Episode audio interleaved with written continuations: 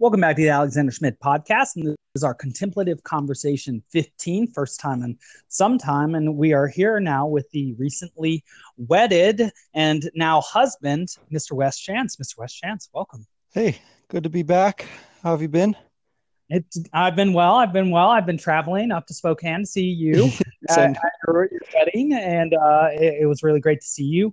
And uh, I, the listeners, uh, they probably want to hear that you had your wedding in a beautiful park with a garden, and so um, you know some beautiful symbolism behind oh, yeah. Uh, your wedding. And I, I, think actually you did something really neat that it took me uh, it took me some time to understand the meaning of.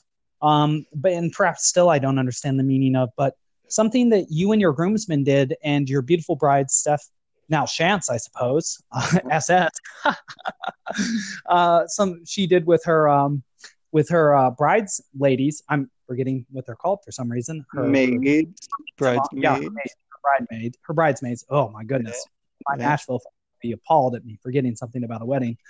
but you were all wearing either the bridesmaids wore belts made out of maps and uh-huh. the groomsmen wore ties that were maps, and even on the tables there were yes. flowers made out of maps too. Yes, that was our uh, our kind of like colors were blue and green, and then um, we used a lot of map themed decorations since we love to travel and are hoping to get to do more of that in the years to come. That's wonderful. That's wonderful. I, I had also two other thoughts about what what might have been going on there. I was wondering because, of course, you and I are are I wouldn't say so much fans as as readers of Maps of Meaning. Oh yeah, by by uh, Jordan Peterson, and his claim being there that sort of stories are how we orient in the world because stories right. are themselves four dimensional accounts of something that happens. They have characters who move through time, and therefore it's four dimensional um, yeah. uh, which sort of reminds me, and I would like to talk about this at some point, and I will be talking about this at some point with talking about a fifth, fifth dimensional space, like a tesseract with huh. um, within Interstellar, where oh, time is represented physically, so you can just sort of go through moments in time as if they're uh, a library in a library, which yeah. is. But that made me wonder whether, sort of, at a wedding, which is of course a major moment in your life, with people from different parts of your life. You had people from your soccer team in Spokane. You had people from a few hours away who were friends of Steph growing up. You had friends like me who flew up from San Diego or from down in um, and down in Phoenix, either being graduate school friends or teaching friends. You had your friends from childhood as well as your parents from the East Coast. And it, it made me wonder whether sort of what a person and their relationship is to you is like a landmark on a map huh. that it is your moments with others, your meaningful experiences that you share, which create um, which create orienting moments in your life that reveal to you both who you are at that moment and the path which you find yourself on. Mm-hmm. And I, I was wondering, yeah. yeah, yeah. So I was wondering if the maps also might have uh, been sort of physical representations of what friendship and relationships to others have been for yeah. you in your life. Yeah, I think it's a I think it's a lovely metaphor. Uh, you know, like we so uh, rarely these days get to you know send actual letters to people, but for mm. for weddings we still do, and and so you sort of like encounter geography in a literal way there, and we kind of went one further with that, and we did it as like little postcards that had maps on them, of course, of we we drew little lines with markers from from their location to Spokane to show them like here's the path you go on. And so it's sort of yeah the the idea of the uh, the landmark or the destination and the origin uh, and the path between them all of that sort of is implied there and I think connects really nicely with the the relationship between people you know it's sort of um, well, metaphorically pretty uh, pretty spot on uh, with the relationship between places and um, and perhaps if you like the stories about them, the the the events that take place in time and all that good stuff too. Yeah, I think it's it's a very rich like semantic space the the map. Um, I think Peterson's book um, doesn't do enough with it honestly like it's a very long book there's a lot in there but he doesn't really say much about maps per se right right um, after the first chapter or two so i thought he could have done a little more with that honestly well but, especially yeah. because just you know the image we use to to promote this conversation we're having is a labyrinth and a labyrinth is generally at least traditionally sort of a hedge maze maze rather mm-hmm. um, it's sort of a garden it is a sculpted garden that uses the intelligence of man in order to sculpt a a uh, a natural space into a puzzle that man mm-hmm. can then figure out. And so it, it's as if man alters the terrain in order to produce his highest quality, which would be rational thought or the ability to solve a problem, and precisely mm-hmm. through the ability to find his way to his goal. And what that makes me think yeah. about with a map, a map, given the fact that we as animals are psychological animals and in fact we have psychological territory as well as physical territory right like we've talked about fields of study is literally mm-hmm. how we describe it or or let's go you know that's your territory i'm not going to mess with you know uh, mm-hmm. lyric poetry i'll stick with the epic stuff so what that makes me wonder thinking about the image of a labyrinth in connection with a map and and specifically with marriage is, is whether what a map truly represents, or at least what a map in conjunction with a labyrinth presents, is what it is that we are all looking for as mm. people. And what it seems that we're looking for is not necessarily a physical space or like a physical home, uh, which I think is a point that both the Odyssey and the Aeneid, well, and also, of course, uh, Milton's Paradise Lost and the Divine Comedy makes, but that mm-hmm. we we make our homes through developing a psychic connection to something or someone there by having a meaningful experience that we then remember, which then remains in our memory uh, in the service of our minds for the rest of our lives. That um mm-hmm.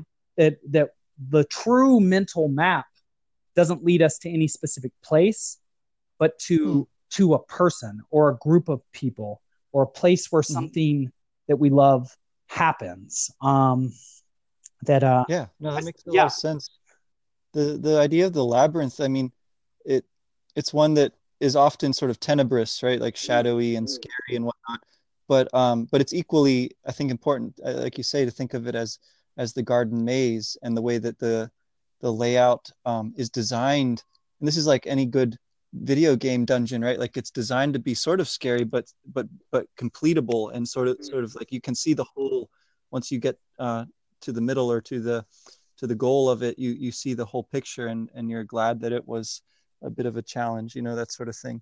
Um yeah and the fact of a map suggests trust too because the idea is that the map is correct a and that the person who has drawn the map knows what they have drawn and that it correlates with reality b which sort of suggests to me that if we have stories, and if our stories, as Peterson suggests, are maps of meaning, that the fact that we have and share stories with each other, whether they be fiction or nonfiction, and I don't mean lying when I mean fiction, I mean having an objective structure but different, but per, perhaps non-factual specifics. Um, so, like you can have people who are married, but they're actually snake people. So marriage exists but snake people don't, so far as we know. That um the idea the idea seems to be sorry, like usual, losing my thoughts whenever I make a funny funny aside. Yeah. Yeah. Well, fiction and nonfiction stories as maps of meaning. Uh, that's where I think you you di- digressed from. And what I say right before that? I'm sorry. Uh, like yes, yes, I agree with myself that they're maps of meaning. Um, uh, the I I think you were saying something about where these uh are like oh, yes of art or something that, like that. I'm not sure. The fact that a story exists suggests that there is something true about it. That there uh-huh. is um that if somebody has taken the time to make a map to a meaningful moment or experience, that perhaps following the map will lead that the faith of a map that has been made seems to be that if you follow it, you will reach the same experience as the author of the map. Ah, okay. And so, if that's a physical place, if like say Christopher Columbus makes a map to the New World, and you follow this map, then you get to the New World and you experience a new world. Incredible. But with a story, it's it's potentially even more interesting because a, a, storyteller is attempting to convey a certain experience or event in a certain way that they've either experienced or imagined. Um, uh-huh. And so, sort of the magic of being a human is that we can convey experiences to each other. And I guess this sounds like a sort of bland point, but come to in an interesting way that we can convey stories each other to each other that convey true experiences to each other without actually having without actually producing the conditions that produce the original experience. So ah, okay, so kind of shortcut. So it's like we can have the experience of the real thing through the map. Just yes. Um, uh, well, that that seems like a a pretty strong refutation of the old uh, conundrum raised by postmodernism over this, you know, long uh, century, especially. Um, but you know, it, it, pops up before that as well. That there's like an impossibility of ex- of exchanging experience or sharing a true um, picture of the world or something like that, right? Like, for all that that has some validity to it, what you're describing sounds like a, a fairly uh, comprehensive way to answer such a, a critique by saying, well, no, like there is the possibility um, of an honest and true in the sense that it actually corresponds to reality um, expression, not only of something physical like a like an actual map, but also something imaginative or, or metaphorical or what whatever. Right. Like like I said, artistic. You know. Right. Just yeah. because culture, and so this is something Steven Pinker mentions in the Blank Slate, and I know you're reading his Enlightenment now, and I know that we're both sort of hip to him through the work by Jonathan Haidt, uh, who also um, sort of hipped us both, also like Jordan Peterson, to the work of E.O. Wilson, and uh, yeah, so it seems it seems like just because we have not only a physical nature but also a cultural nature and even though things in a in the cultural sphere can change very quickly that doesn't make them any less real than that which is natural. In fact especially if you consider the fact that and this is uh, the biologists seem to have settled this as well as psychologists now if humans have a nature which they do because they share a phylogenetic um, and uh, ontogenetic developmental pattern we all have the same species development that has led to us over the past several hundred million years. Um, but also, we develop morally along same, the same stages as Piaget and Kohlberg ha- have shown as well. And so, if culture is the output of humans, then culture is a direct reflection of the nature of humans. Then we are the sorts of creatures that produce culture as a function of our territory, our environment, which does not make it less real. In fact, it makes it seem more real to us if that is our unique song that we produce, even though the song changes rapidly because of the law of accelerating returns that Ray Kurzweil goes into in every single one of his books.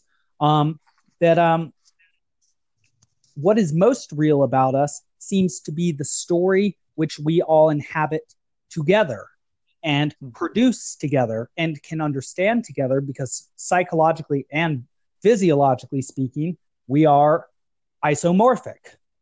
And so mm-hmm. it would make sense that if we were the sorts of creatures that can use language and we use language in the service of, of producing stories which share experiences, that precisely what would make a community of individuals possible would be articulating their shared experiences in order to share more experiences with each other, which would then draw them closer together, which Jonathan Haidt's work in uh, The Righteous Mind actually shows proof that the tighter knit and more trusting and more unified a group is, if it fights against another less unified group, it wins. And this is a major claim I've been making in my Iliad lectures the entire time that the reasons the Achaeans win is they're more unified. They speak the same language. There are more of them. They fight in a more disciplined manner. They have more disciplined gods. They have a more rigorous hierarchical structure. It's all confirmed. And that all just goes back to saying, do is the fact that we can speak and use stories evidence that we can just make things up and that there's no such thing as truth? No. And that doesn't make any evolutionary sense in terms of producing uh, group welfare or intra group welfare. Intergroup is a little more difficult, as we all know, since Hobbes, and because we live in, you know, of course, we all live within groups. But the idea seems to be that what we use stories to do is to bond together within a group tighter so that when intergroup conflict happens, as all you have to do is read any history or look at any newspaper to see it always happens, then you are safer and stronger and better prepared. And so, a question I might ask from a pragmatic angle is if the stories you share with each other produce greater trust, which makes you a stronger and more secure force, and that's a real effect in the world that makes you more successful in the world from an evolutionary angle, does that make the truth that stories convey less real or more real than physical facts? Yeah, absolutely. No, I mean, I think one way to look at the uh, what I call the the postmodern. I mean, I'm not giving it maybe a very careful um, elaboration of, of its position or whatever, but but I think one way to think about it is that it is a, it is in itself a story, right? Mm. Of course, it's creating a kind of orderly uh, uh, narrative of the way that things are, and it's it's positioning itself in a way against a dominant, as it sees it, you know, a, a long time dominant narrative of, of, of the way that things are, and then um, if you know if it's not entirely logically consistent within itself it doesn't really matter too much right? If if that's not its concern oh, if it's concerned oh, that's so smart. So okay let me ask you a couple questions. The first question is is is then the sort of intuition you're getting there that hmm. it uh it doesn't need internal consistency because it's essentially a blunt a blunt weapon it's not meant to be its own coherent system but to be used as like say a virus or a plague or a disease or a weapon against mm-hmm. a coherent uh, uh, against a coherent um, system of thinking or story.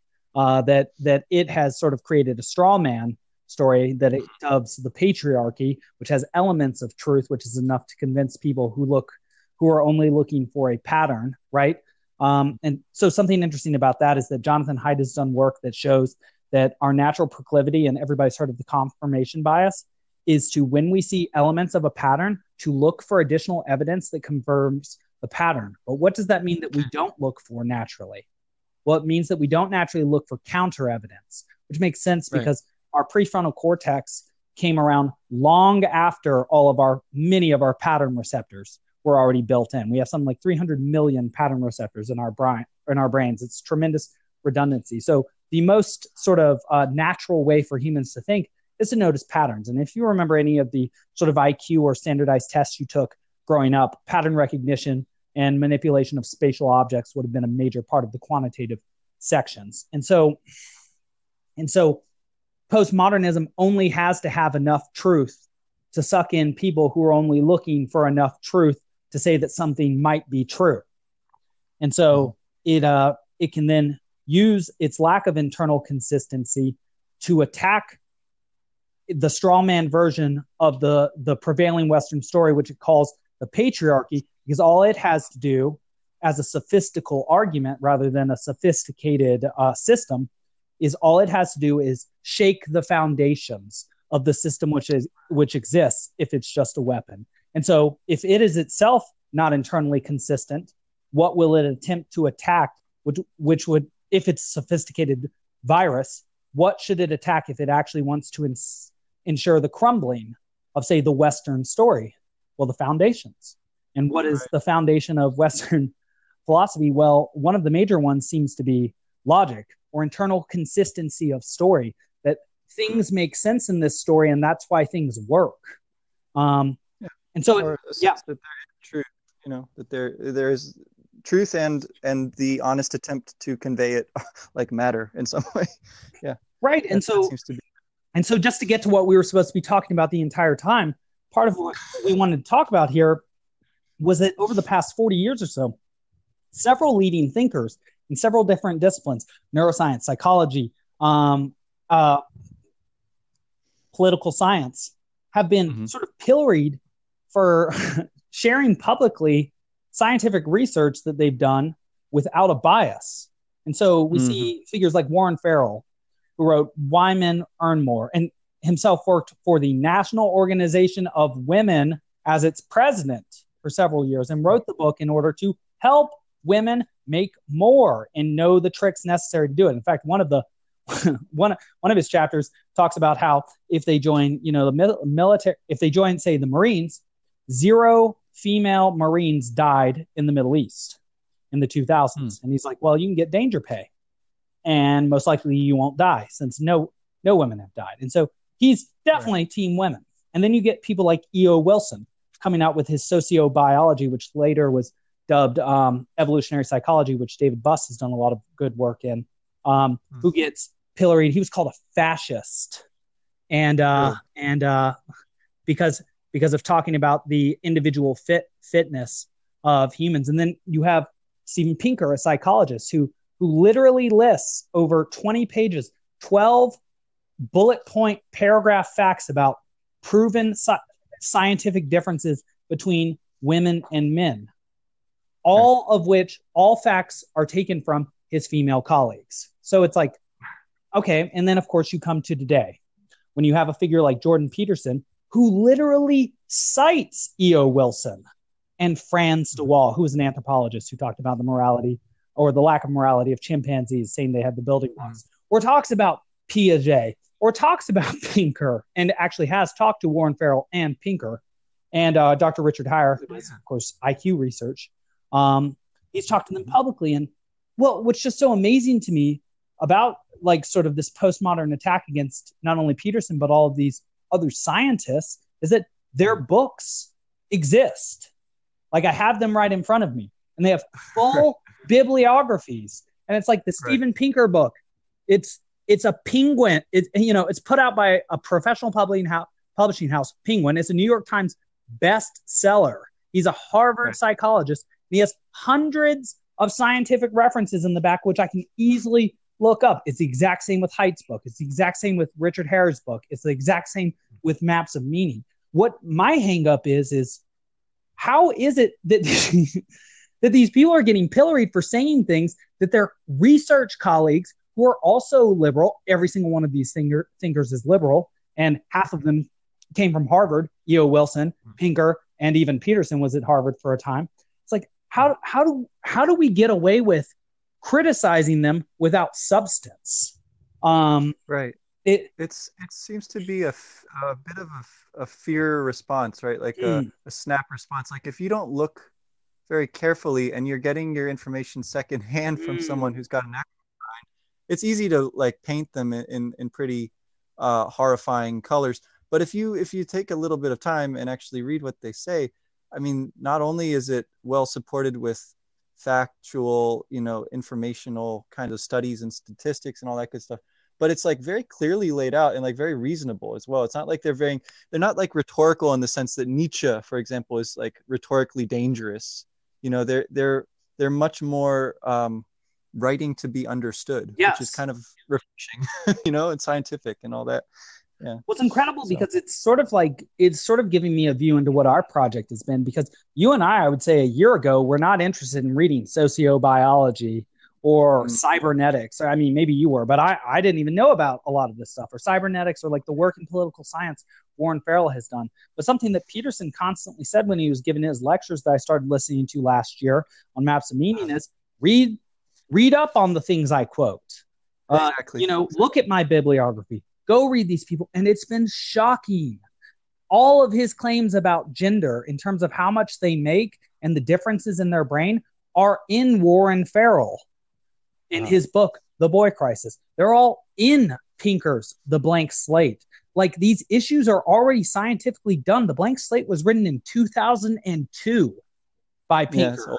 That was 16 years ago. And he was settling all these issues. And if you try to, and it's like, well, you know, if you don't trust him, you need to understand, well, how science works. He is a Harvard psychologist with the most books written of anybody in his department, which means he is the top psychologist in the world by the best metric we have.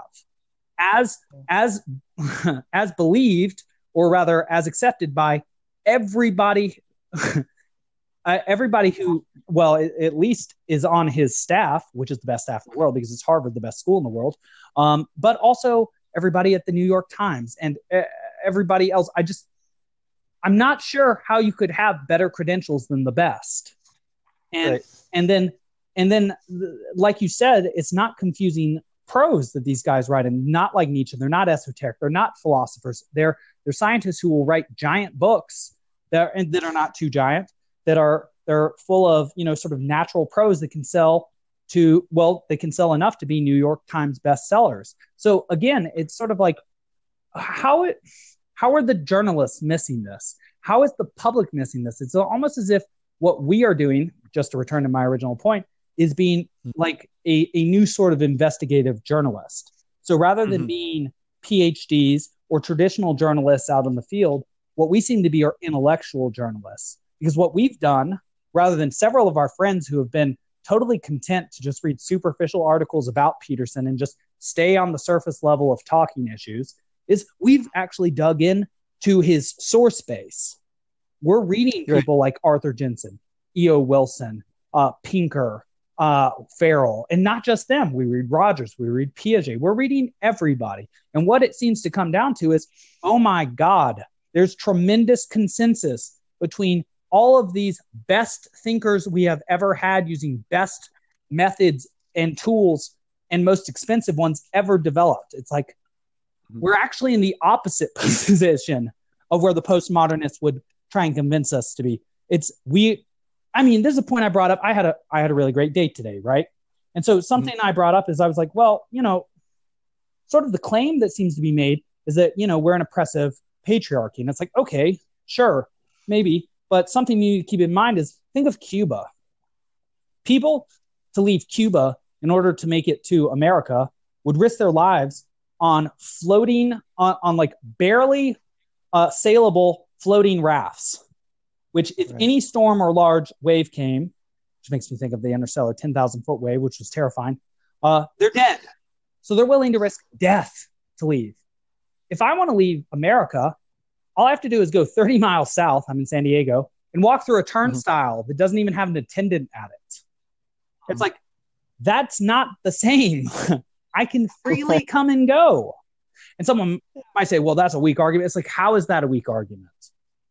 Well, in order, okay. Yeah. So I think part of, I think part of what Haidt points out, which is important, and I know that Peterson makes this point as well, is that there's like, there's pretty, pretty solid evidence for where people get their political leanings, mm, right? Yes. In, in terms of personality and certain principles that they consider to be of of greatest significance for whatever reason right not to like reduce them to that but to sort of like yeah give evidence for and try to explain some of what's behind those like political beliefs and and and so the spectrum seems to be well pretty well balanced in this country like mm.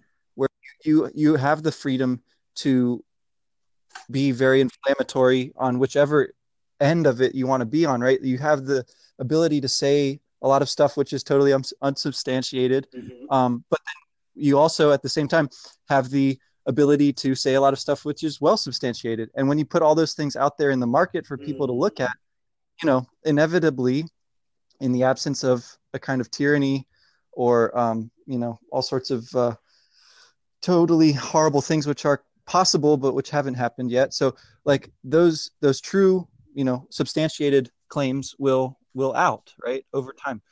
Right. That that seems to be like what i would come back to is like yeah like of course people can say a lot of stuff and and just like not um not spend the time or the attention to look closely at at the competing claim.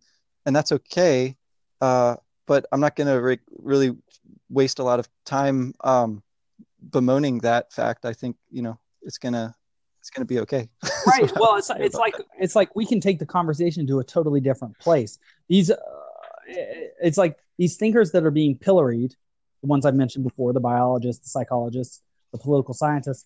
They they all have public works that exist in physical space that reference works that you can find in academic journals, and many of which for free, or you know you can you can get around the paywall in some way or another. Maybe you can just pay but you probably don't have to. I mean, I, I'm even part of a Facebook group where like poor scholars ask for people to send them uh, letters. It's called the Philosophical Underclass. And so awesome. it's almost like I don't know, like we're at a crossroads where it's like, mm, okay, well, let's look at these sort of Marxist postmodern claims and let's start mm-hmm. addressing mm-hmm. them actually. So, like, yeah, right. you know, when my grandmother, and, you know, someone can claim this anecdotal, but I can produce the evidence from the boy crisis. Uh, I can produce the exact evidence from the National Labor Union or National Labor Bureau. Um, like when my mother, when my grandmother was in medical school, there were three women there at the Georgia Medical College. The oh. the date I recently went on today, I'm going to sound like Ben Shapiro, was with a doctor, and she said, well, it, it was more like there were 65 percent. She was at, um, I actually forget exactly what school she's at, so it's a good thing it's not a second date. But um, she uh, she said that there was something like 65 percent women, and that actually accords with something Warren Farrell said. Then several of the care professions, especially sort of white collar ones like nursing and um, and being physicians, the women are actually now getting to where they're sliding over the 50% uh, mm. range in terms of uh, how many there are in a profession. And it's like, okay, well, even if, and you know, I sent you a picture of this that the re- most recent New Yorker still makes the claim that there's a w- wage gap, even though Warren Farrell 20 years ago wrote a book, Why Men Earn More, which has 25 reasons why, or 25 things that men tend to do in order to increase their incomes that women can do too. And so the fact that that sort of claim is still thrown out there without evidence seems, yeah. Hmm, uh, well, totally absurd. Uh, I mean, just two things I can say to that is, for one, it's not all men that make more than women. A, the vast majority of the top 500 CEOs in the world are men. And you might just well say they make more than anybody in the world, uh, regardless of their gender. And they simply happen to be men. Warren Farrell lists this out because it tends to take 20 years, six days a week of 16 hours a day to become CEO. That does not sound like oppression or tyranny. That sounds like a choice of a very hard life and mix that with obsession. Yeah, an obsession. That's exactly right. An obsession with an idea, which again, research shows that who's more likely to be obsessed with ideas rather than people?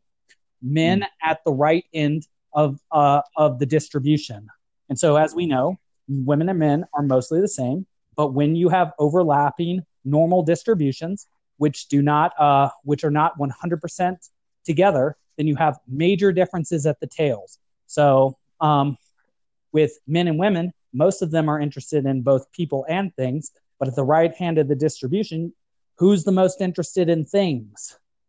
Well, men. men. And how would that translate into a career? Well, engineers. Okay, that's an interest issue. Is that an oppression or social construction issue? No. Match that with the fact that women have been entered, are now outperforming men in elementary school, middle school, high school, college, and women under 30 who are single make more than men.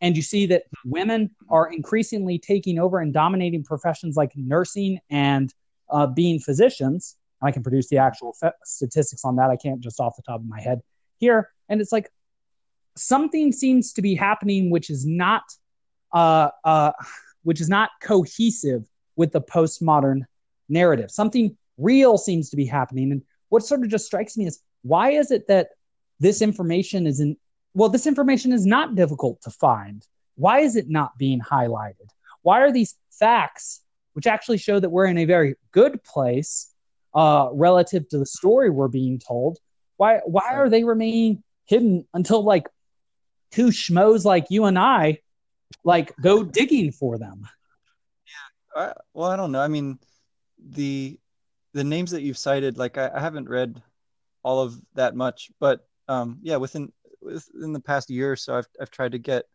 a, a little better read in in the science and even just sort of the um, the synthesis or whatever you might want to call it, consilience, right? Is is mm. E.O. Wilson's word.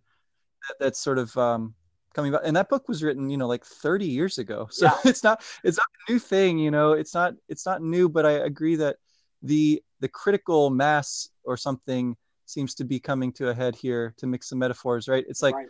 th- there is there is so much overwhelming evidence from one end and there's so much overwhelming rhetoric from the other end mm. and they're sort of like meeting in this uh, this colossal um, uh, fire versus water thing going on, right? And and what what what comes out of that, right, is, is steam, right? So a lot of a lot of fog, a lot of you know. Um, I'm going to give a hypothesis. So, so one thing we've done on this podcast is as we are as we are the sort of humanitarians, and Peterson and his crew are the scientists, and something Peterson has often said is that he wishes his work to be sort of the framework or the foundation of mm. of those who will be the humane scientists moving forward, the people like us who can use his research to make broader connections.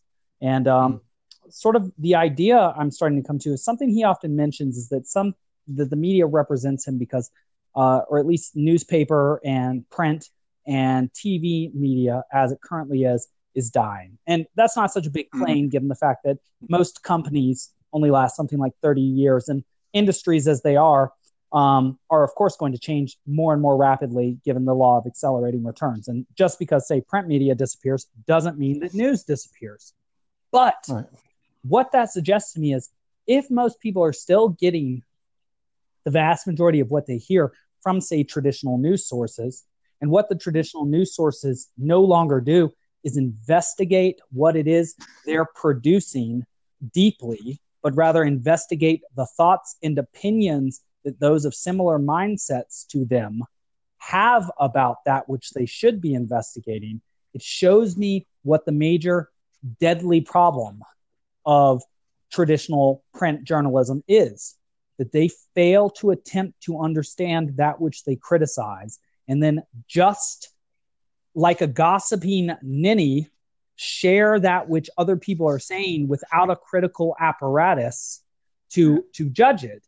And so they're saying well, this is what everybody's saying, and they're all mad at Jordan Peterson. And because they're they're they're saying these things about him and are mad, therefore they must have good reason for it. And so we're going to report on this. Then people are going to read more. More people are going to read about how people are angry and are criticizing this guy, though we don't know understand the reasons. And in order to be part of this in group, you have to be mad at this guy and criticize him. And if you ask any questions, then you're outside of the in group, and we're going to hate you because obviously we have good reason to be mad.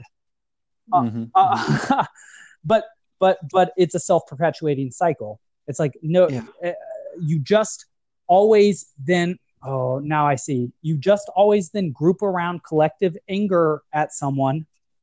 You know and i'm just imagining these like twitter witch hunts we see against people. Mm. they'll make one they'll step out of line. They'll make some comment that gets perceived as sexist or racist or anything like that and we got to ruin them right? Well i just i would just clarify like yeah. yeah i mean there's there's got to be a line that you draw where it's like yeah that that thing they said is not okay or whatever. sure, right. But but that's really different from what you're describing. Yeah i see what you're getting at. Yeah. Yeah and so it, it's like trump up yeah go on and sorry. No just just the um the the way that this can spiral uh and become sort of ludicrous to any like reasonable person looking at it from the outside uh is yeah definitely a thing definitely a problem I, my my response to it like I said, is to like spend my time reading better things. Right. that's right. what I would counsel people to do. So read the sources. Yeah. Read the sources. And I mean that's that's a legitimate way to discredit someone, right? If I mm-hmm. make a claim and then you read the books I claim to have read and they say different things from what I've said they say, then that's good evidence that I'm either a fool or a liar. But mm-hmm. if I if I cite these sources and they do exist and they are rigorous science, well, what yeah. should we change then? Our hypothesis, or do we change the facts? exactly. It's that frame of of reference which is easy to sort of collect under the the name postmodern or whatever you want to call it, right? Which it's this kind of lens of interpretation which seems to be breaking down, right? O- over about a hundred years or whatever, it's kind of been in the ascendance ascendancy i'm not sure. But anyway at, at this point it's like okay we need a new model for the humanities to follow. Like they're they're clearly not faring well with this one. So so yeah i think this humanistic scientific kind of uh, synthesis is like very promising. Yeah i think uh, it's interesting. It's like we chose the wrong direction. We read some french thinkers at yale in the 70s like derrida and foucault and they said actually everything actually, is interpretation and I, I, yeah. Yeah i don't I don't think I don't think anyone read them, but it's chamber effect where it's like, oh, like that's the name to like throw around yes. right now. Okay. I'll, yes. Yeah. Yes, that was the bane of my undergraduate classes. I remember reading Jacques Lacan after reading Foucault and Derrida, and I just remember thinking, I'm not like I, I read Plato and Aristotle and I get something out of them. I read Carl Jung and I get something out of him. Uh, but these guys, it's hard to understand what they're saying at all. You know, this this cult- culture of posturing um, mm. and moving forward. But it seems like we there were two ways we could have gone, two directions if we were following the map. And one was mm. everything's interpretation. And mm. since we know we're mental and articulate beings now, we like God can just speak things into existence and they're true. And it's like, no, wrong. Uh, no, you you actually have to work and like you have to be far more Wittgensteinian. The world is everything that is the case. If you can imagine it, there is the potential for you to figure out how to manifest it in the world with your hands, right? Uh-huh. You have to manufacture. That's literally what it means to make by hand in this right. world. If you are a human, you can't just speak things into existence. The other way we could have gone is, hmm, it seems as if we as humans have a critical apparatus. We can interpret things. But since we occupy a physical and moral world, there are lots of restrictions on our behavior and our thoughts that make it so that even if we can think infinite things in our head, there are only a finite amount of things that can work in reality. And so now that we have such sophisticated measures with science across several different disciplines anthropology, biology, sociology, psychology, sociology not as good right now.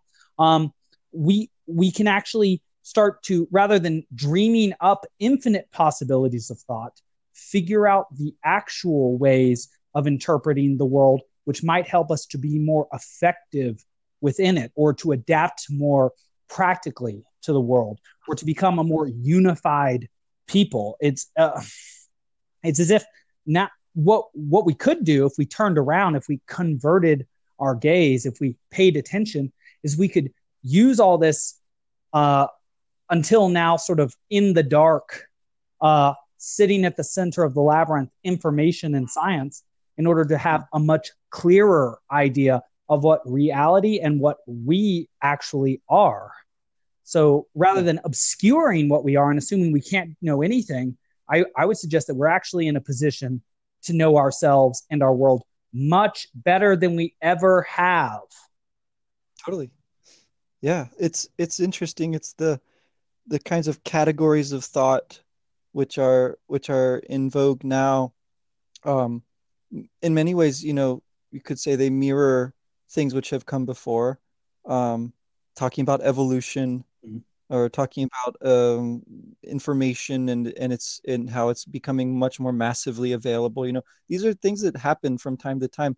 Um, but you know, living now, it's like very exciting because they, they seem to all sort of be converging. Yeah. Right. That's so interesting that you say that. And just as I we're making the claim, or I'm making the claim in this podcast that we're a new sort of investigative journalist we also exist in a time when a claim has been made by someone like a Peterson that we're existing during a Gutenberg type or style revolution. So just the printing press brought information at mass, at large, to a larger populace. So now does the internet and specifically YouTube and specifically endeavors like ours here. We are, of course, two uh, veteran teachers talking about what what we're learning and what we know. Well, people not only have larger access to information, uh, uh, everybody has uh, some sort of smartphone in, in the West or a computer or access to through public libraries library, at this point. Yeah. Right, exactly. Um, that we are ourselves going through a Gutenberg revolution where where all this information that does exist can now be proliferated. I guess who wow, this is sort of amazing. I guess, you know, just like in Interstellar, when Matthew McConaughey realizes that it's not they who was helping him out, but it's him just like Harry realizes that it wasn't his father that sent the Patronus, but it was him. That potentially uh-huh. how we get this information out so that other people can see just what we've seen, so they can understand how crazy the situation is. Is well by sharing it ourselves. Yeah, it's like yeah. if we see it and it seems crazy, and we're isomorphic with everybody else, probably if they see it and they see it's crazy, they'll think the same yeah. things we do, which seems to be how teaching and communication works too.